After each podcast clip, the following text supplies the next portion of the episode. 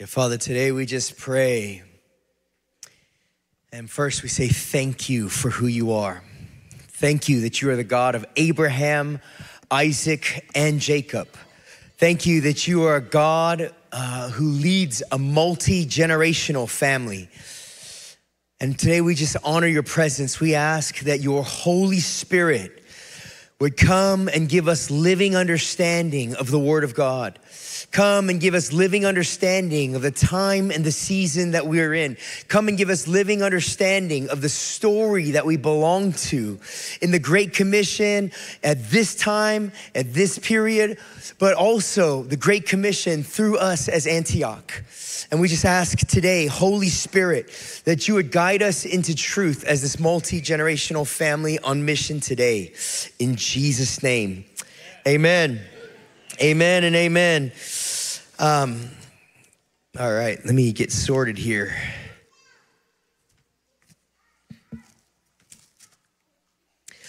Okay, well, I'm the old man. I need some help. That's like getting forgetful. Where'd I put my notes? All right. Um, you know, uh, I was so touched when uh, Joe shared with me the words that the Lord was speaking to him about the God of Abraham, Isaac, and Jacob. Uh, I woke up this morning, um, you know, and Joe and I hadn't spoken. And when I woke up early, I felt the Holy Spirit resting on me. And I heard him say, uh, Antioch's a multi-generational family on mission, and I am the God of Abraham, Isaac, and Jacob. So when I heard from Joe, I was like, holy smokes, you know, I felt pressure, like anxiety, like, okay, I got to bring something from the Lord, right, in that moment. And um, and and I so I really believe what I'm going to share with you today is a family word for you. And, uh, and so I want us to lean in with hunger. You know, we are provoked by all these young uh, students who are at World Mandate. And I'm not talking about the college students from Baylor. We were hearing stories this morning of an eleven-year-old and a fourteen-year-old who took three, four pages of notes. It was so encouraging. We talk a lot about Gen Z, but what about Gen Alpha? Man, they are going to change the world. Yeah, so I was provoked. I was like, man, when's the last time I took notes uh, listening to a message? So I, I said before the Lord, I was like, next time I'm, I'm sitting in a message, I'm going to pull out my phone, pull out my notebook, lean in a little bit more like I haven't heard the Bible before, right? With the same intent that when we go to these unreached nations and we're sharing the gospel for the first time, you know, and they're leaning in. I was just in Mongolia with my family, and I remember we were uh, doing outreach amongst the nomadic people. I shared the gospel with this woman in a yurt, and she was crying. And I'm like, well, what do you feel right now? She goes, this is the best news that I've ever heard in my life. And she's like, I was like, really? She's like, yes, if this is true, this changes everything. And I'm like, it is true. You know what I mean? So in the same way, I want us to lean in as I, as, um, as share God's word. So I want to start by showing a picture of my family. Can we get that thing up there? Awesome. So this is my multi-generational family on mission. The two older ones, the older woman's my mom, not my wife, just to clarify that. I'm just kidding. All right, so uh, the, the two older ones are my parents. They're in their mid-seventies. And uh, four years ago, my dad called me. He's like, son-o, we're retiring. He says, I think I got ten good years to serve the Lord. And he's like, all my friends, they're playing golf all the time and they actually look bored. He's like, but I think I got ten good years. He's like, what do you think if I came to Y WAM Kona and did a D T S? And I was like, really? He goes, yeah, and then joined staff. I was like, oh my goodness. And he's like, we're gonna sell our house that we've lived in for almost forty years. We're gonna sell our house and we're gonna buy something there. And we want to go, what do you think about this? And I'm like, Dad, you are wild. Like, I can't believe this. You know, like, you're a wild man. And he goes, you know what? He, and he was talking like a child. He was like, I haven't felt like I've taken a risk like this since you, since uh, my mother and I, uh, since your mother and I immigrated to the United States in nineteen seventy-six. They're like, we were only like twenty-four years old. We packed up two trunks of clothes. We brought thirty orphans with us from Korea so we could fly for free. And we knew we were setting out on an adventure. I was like, that is crazy. I was like, are you going to pack up and bring thirty orphans with you to Hawaii, you know? And so he said, but I know that I have to take this risk again. And I was like, man, this is incredible. So they joined us at Y WAM. More on fire than ever before. My mom lives in the prayer room, right? It's just uh, that old Korean intercession. And I just love them so much because I come from a background of selling drugs, right? Selling fake tax forms. I was getting high all the time, making twenty grand a month doing that. And then I am a product of prayer and a trophy of grace. Actually, eight months ago, uh, my mom and I were going through old notes that she took from the time when she prayed over my life when I was a teenager. And we were tracing back answers to prayer Uh, that she prayed almost twenty-five years ago in this day right now. It was so encouraging. And you just realize, holy smokes, no tear is missed by God, and he will always answer the cry of his people. No prayer remains unlingering before the throne of God, and he always responds. So I'm just so grateful for them. And uh, the, the probably the highlight of this whole thing is my dad's now on staff and I'm his boss. So I get to like tell him what to do, right? But so they, it's so great having them. Um, the beautiful lady there is my wife, Yuri. We have been married for fifteen years. And we have four beautiful children. Yeah, let's go. I told World Mandate, I'm the president of the Married Up Club. I told them when we get married, one of us is gonna have to marry down. It's not gonna be me. I'm moving on up. I'm getting that upgrade by marrying you. And I was also told World Mandate, like people didn't believe in the Holy Spirit until they saw us get together and they're like, man, God works miracles. So I'm like, I know, it's crazy, right? And so we've been married fifteen years. We have four beautiful children, Vera, Ezra, Benaya, and Ruby. And uh, it's so wonderful. Our favorite rhythm of the week is Sunday night, we have family dinner. And when we have family dinner, we're, I've been very intentional recently to ask my parents lots of questions.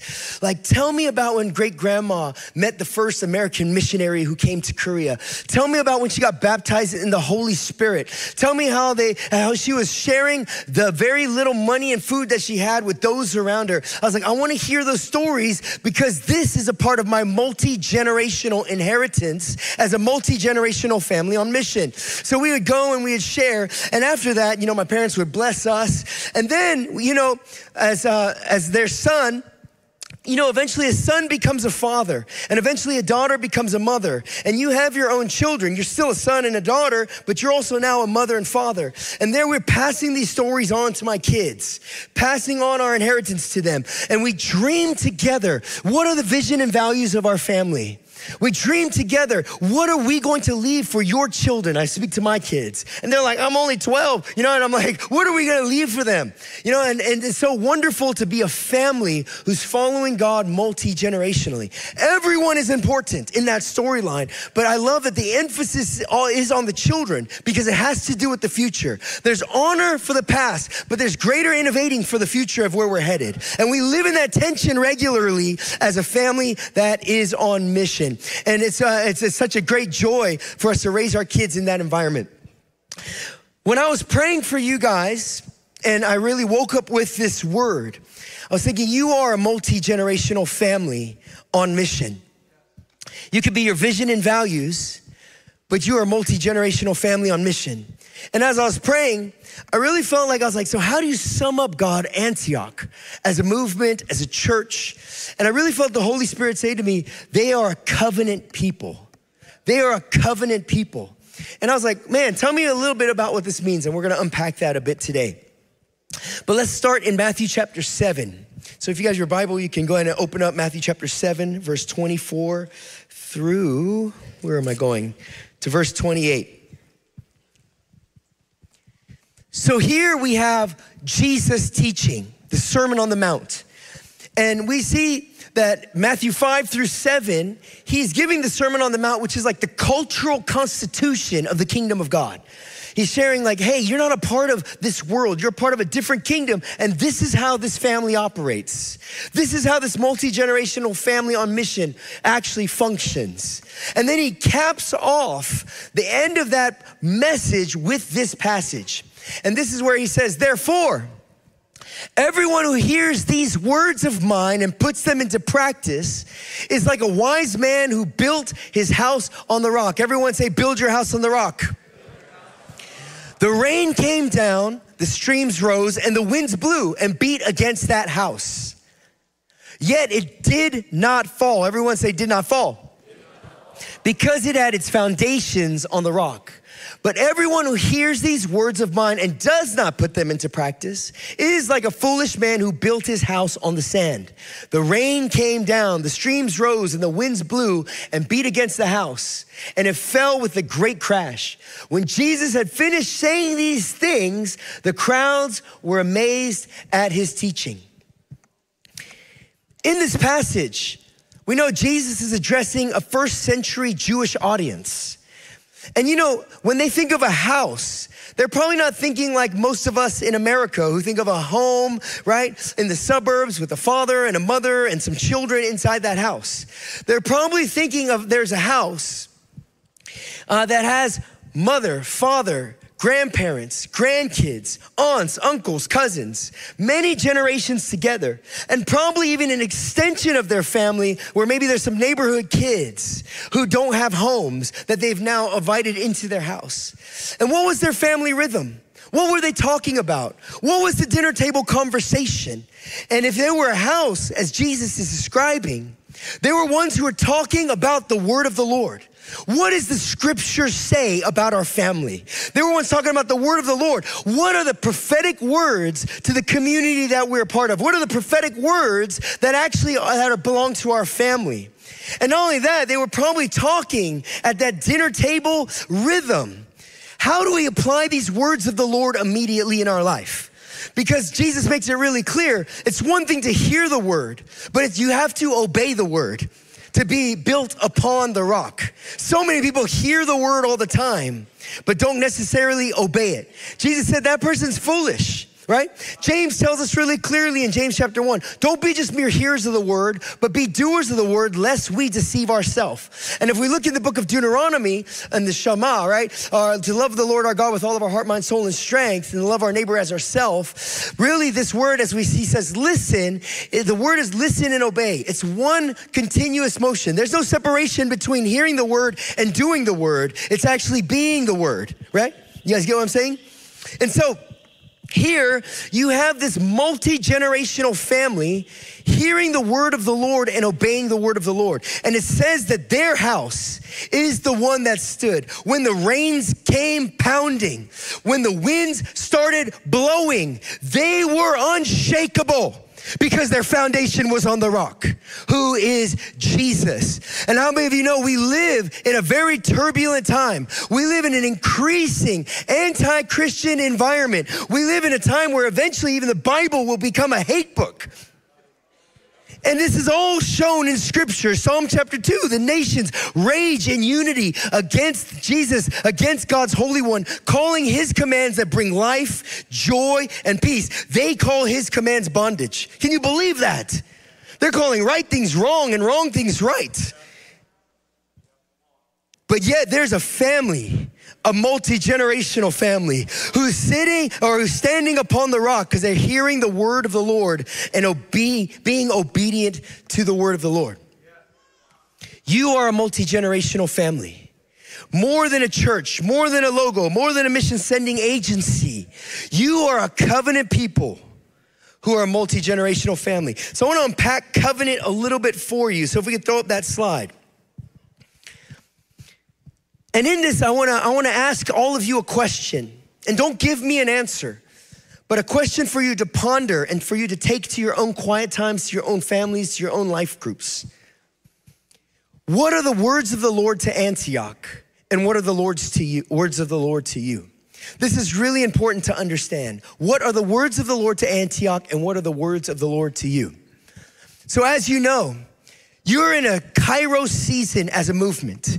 Kairos means God's appointed time.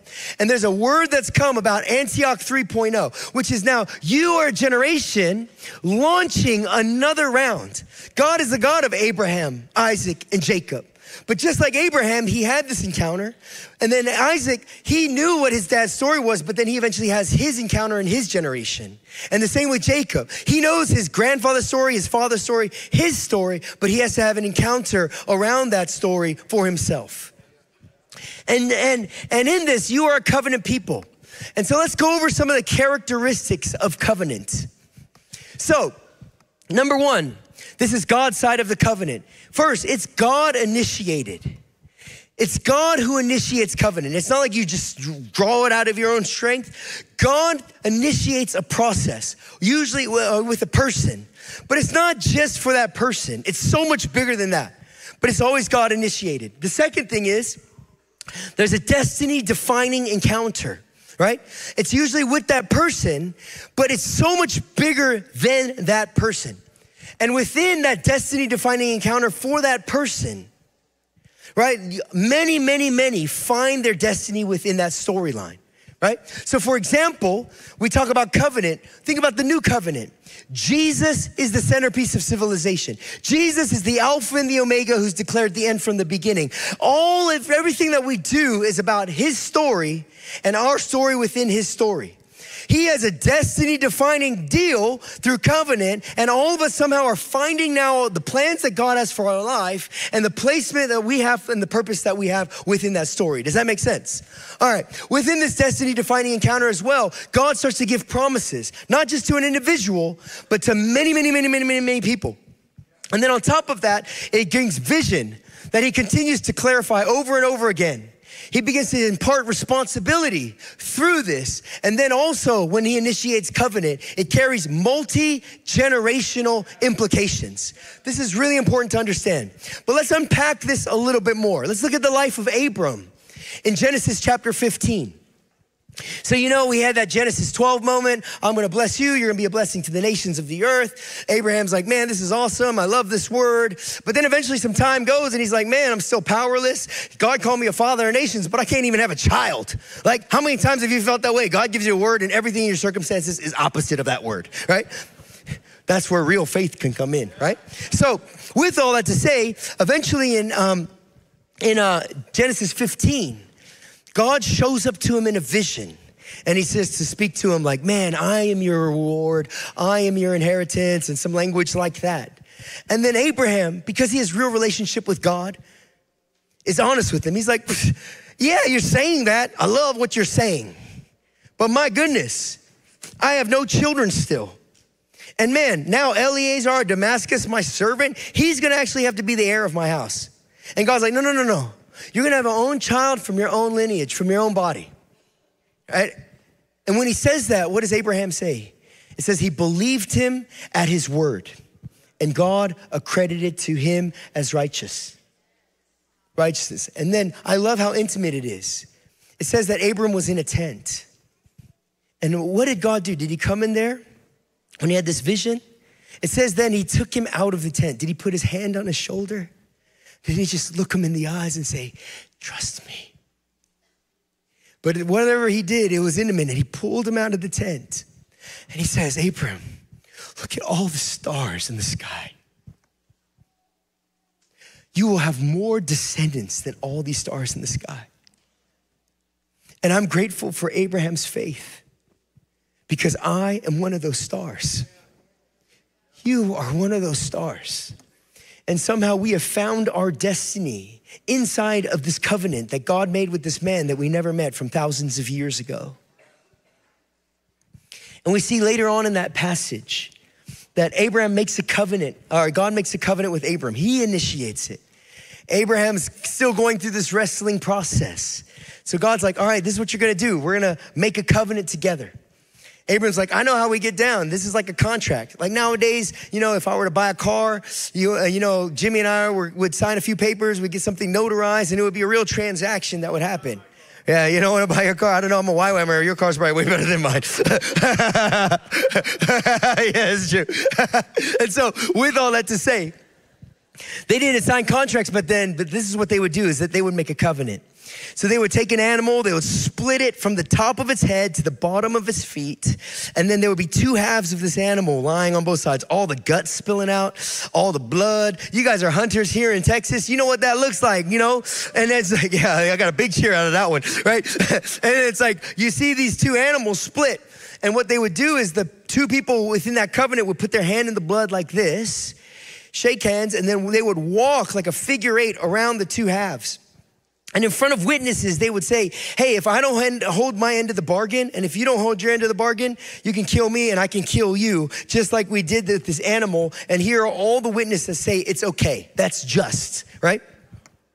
But in that moment, what we see happen is God tells Abram to do this. Abraham splits the animals. He's exhausted, trying to fend off all the vultures that are trying to get their pound of flesh. And eventually he gets so tired, he falls asleep. And then God himself wakes up Abram. And when God wakes up, or when Abram wakes up, he sees God himself walking in that figure eight. Because God knows, Abram, you're not strong enough to fulfill your end of the bargain. And I know that only I can fulfill this end of the bargain. And let me tell you, if you fail, you can kill me. And if I fail, I will kill me. Sounds like Jesus.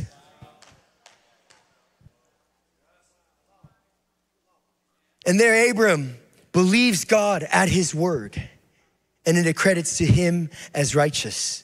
We are a covenant people. Antioch, you are a covenant people. Can you put up that slide again of the uh, characteristics of covenant? So let's personalize this a bit more. So we know Jesus, new covenant. We know we're part of the Abrahamic covenant.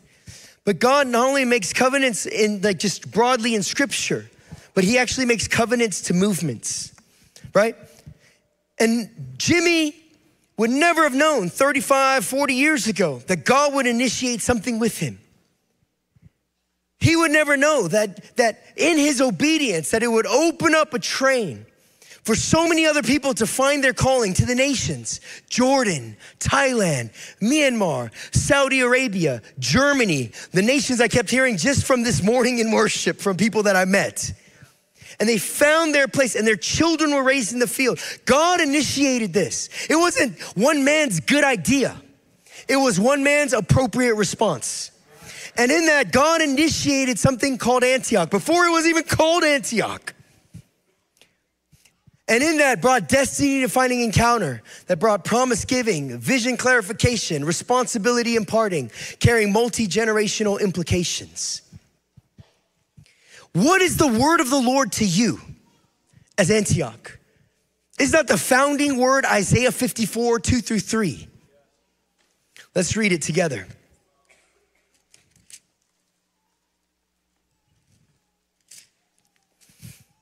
Oh, sorry, fifty-four, two through three. It's not my founding word, it's y'all's. All right.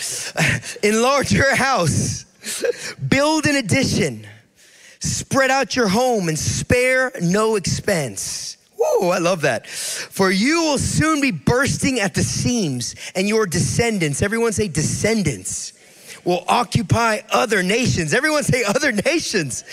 Whoa, I think I want to sign up, bro. Sign me up for Antioch. Oh, all right. And resettled the desolate cities. Let me read that again. Enlarge your house, build an addition, spread out your home, and spare no expense. I love that. That's an extravagant statement right there. For you will soon be bursting at the seams, and your descendants will occupy other nations and resettle the ruined cities. Could it be God in his sovereign, all-knowing wisdom that he knew that we are entering into a time that would be so turbulent, that cities would be more desolate than ever before? That the harvest would be more abundant ever than before, but didn't have the laborers. That there would be such an anti-Christian sentiment, or that there would be such hopelessness and lack of love that people were looking for a solution that they couldn't put words to. Could it be that in God knowing this season, that he would say, I always have a solution, and my solution is going to be to raise up Antioch, to initiate a covenant with them. Because, you know, in a time of godless leadership of Saul, the Lord will always have a David in the hillside. In a time of Babylon, he will always be preparing an Esther for such a time as this. In a time of Babylon, he will always set apart four young men named Daniel, Shadrach, Meshach, and Abednego to not bow their knee and to walk in holiness, to turn the tide of a desolate city and a broken culture and bring forth his kingdom.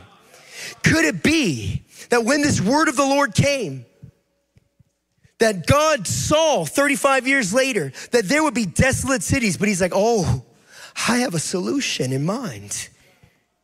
I'm not intimidated by the circumstances of this day and of this age, for I am initiating a covenant. I am initiating covenant with my people. I am creating destiny-defining encounters. And when I say that, you could be like, well, Sono, you're just singling out Jimmy. But I'm gonna tell you this. People are the movement. You are the movement. You're not just attending a church. You have found yourself drawn to this place and now are just as much a part of the movement as a Jimmy, well, even if you got here two weeks ago. Welcome to the movement.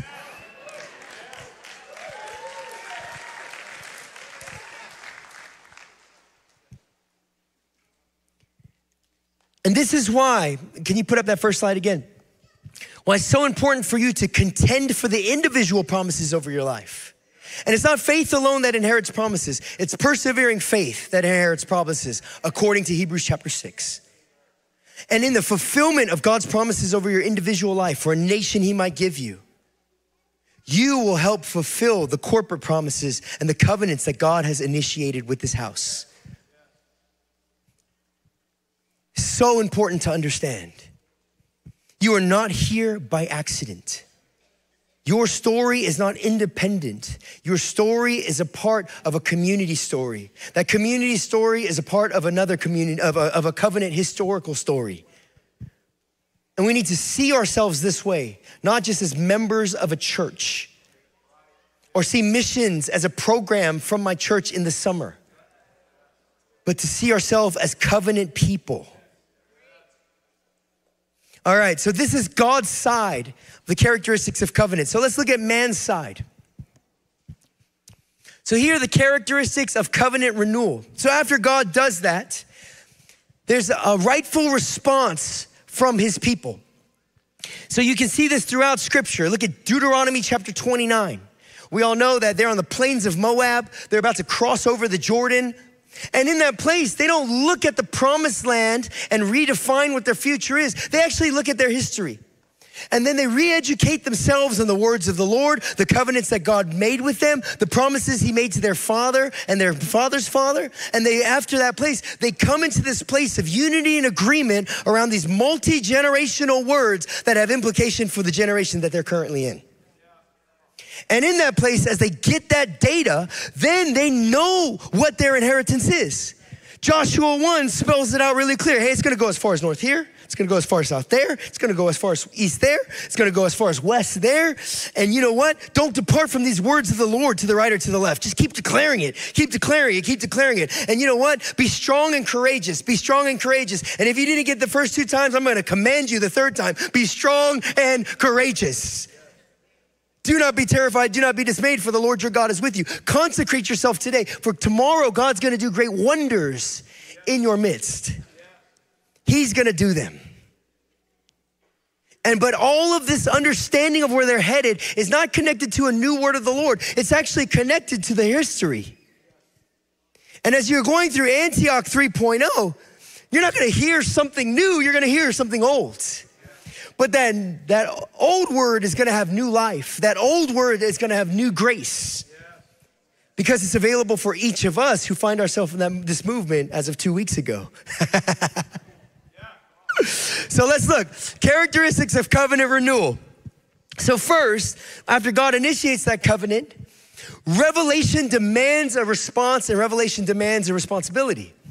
So it's like man now needs to initiate times of renewal with the Lord. Right? We see that in Deuteronomy twenty-nine. We see that in Joshua twenty-four. I'll give you another example. Joshua twenty-four, they had already possessed the promise now. Joshua says, this is our history with God from the days of Moses. And then he goes, I don't know about you, but I'm re-signing up for the word of the Lord as an old man.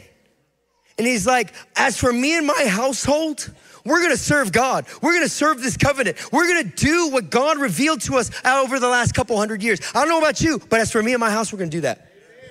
And he's like, now do you go before God? Are you going to do that? Yeah. And it says that they were cut to the heart. And it says that they also enter into this time of covenant renewal. And there's another example in Second Kings chapter twenty-two. There's examples throughout the scripture. But after it's man-initiated, then there's uh, destiny re-engaging moments or destiny engaging events. This is where we respond to God saying, yes, Antioch three point oh. Yes, another mission-sending movement. Yes, to the other nations of the earth. Yes, to being going to desolate cities. Yes, to our descendants, not just our generations past, but our descendants going to those places. And in those destiny re-engaging moments, it clarifies choice again. Because I am laying it out here, in the end of the day, when you leave here, you are gonna have to make a decision. Will you agree with the word of the Lord that God initiated with this place, or will you live as a sideline spectator? And that's not my decision to make. That's why it's called your choice, right? Choice clarifying, right? But remember, it says life and death in the parentheses, but you know, I'm just, just thinking, you know. All right, with all that to say, then it's vision reaffirming. So of course, the vision's been clarified by the covenant.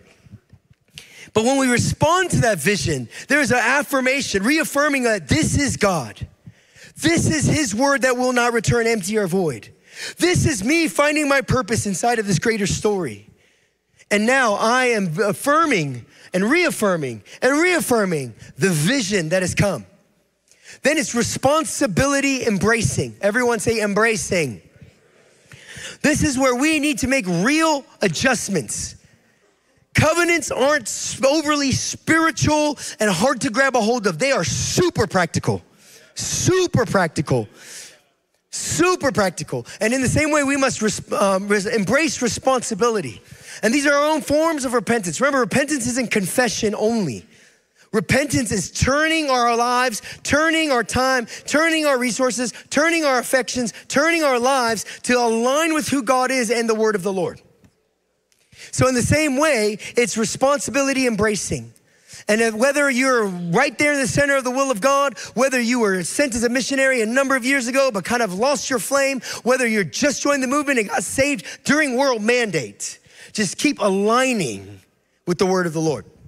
Finally, it's aligning with the implication of God's good and perfect will. Because what I'm talking about here isn't the vision statement of a church.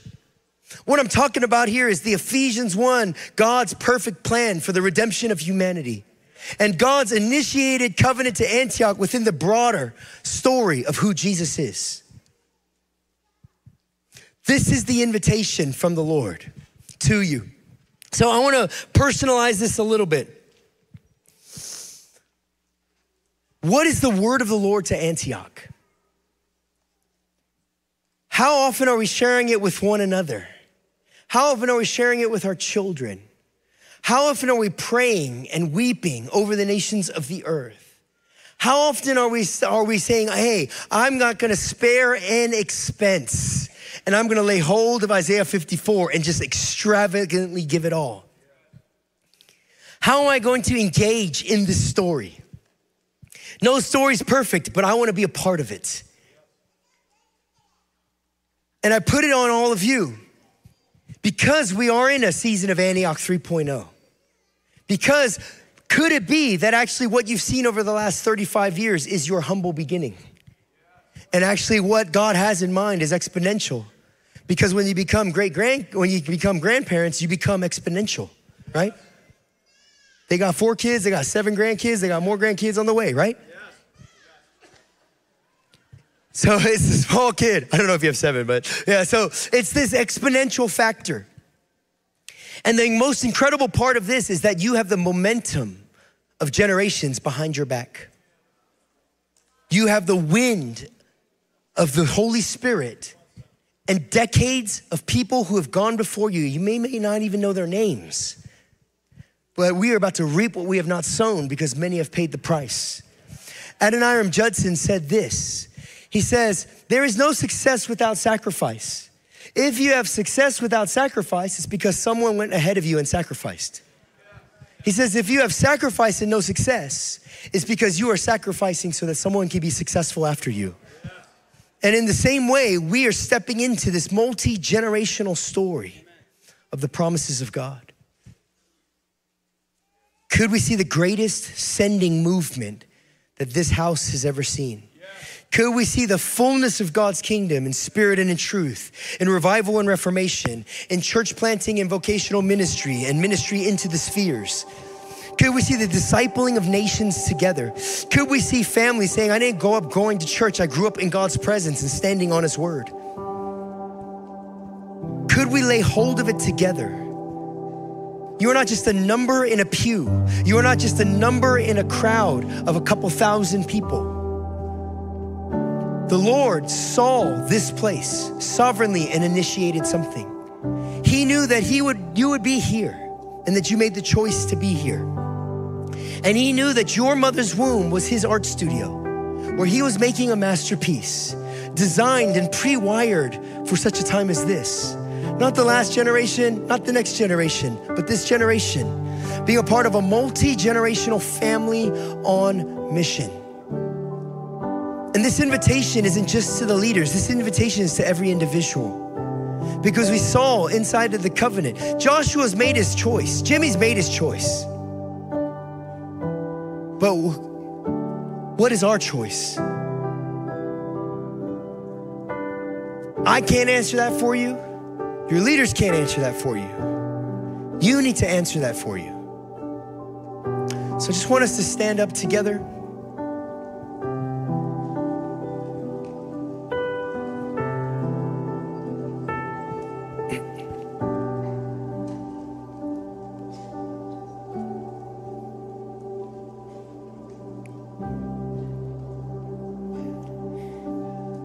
And if there's a yes in your heart to respond to God's covenant that he's made with this house and this movement,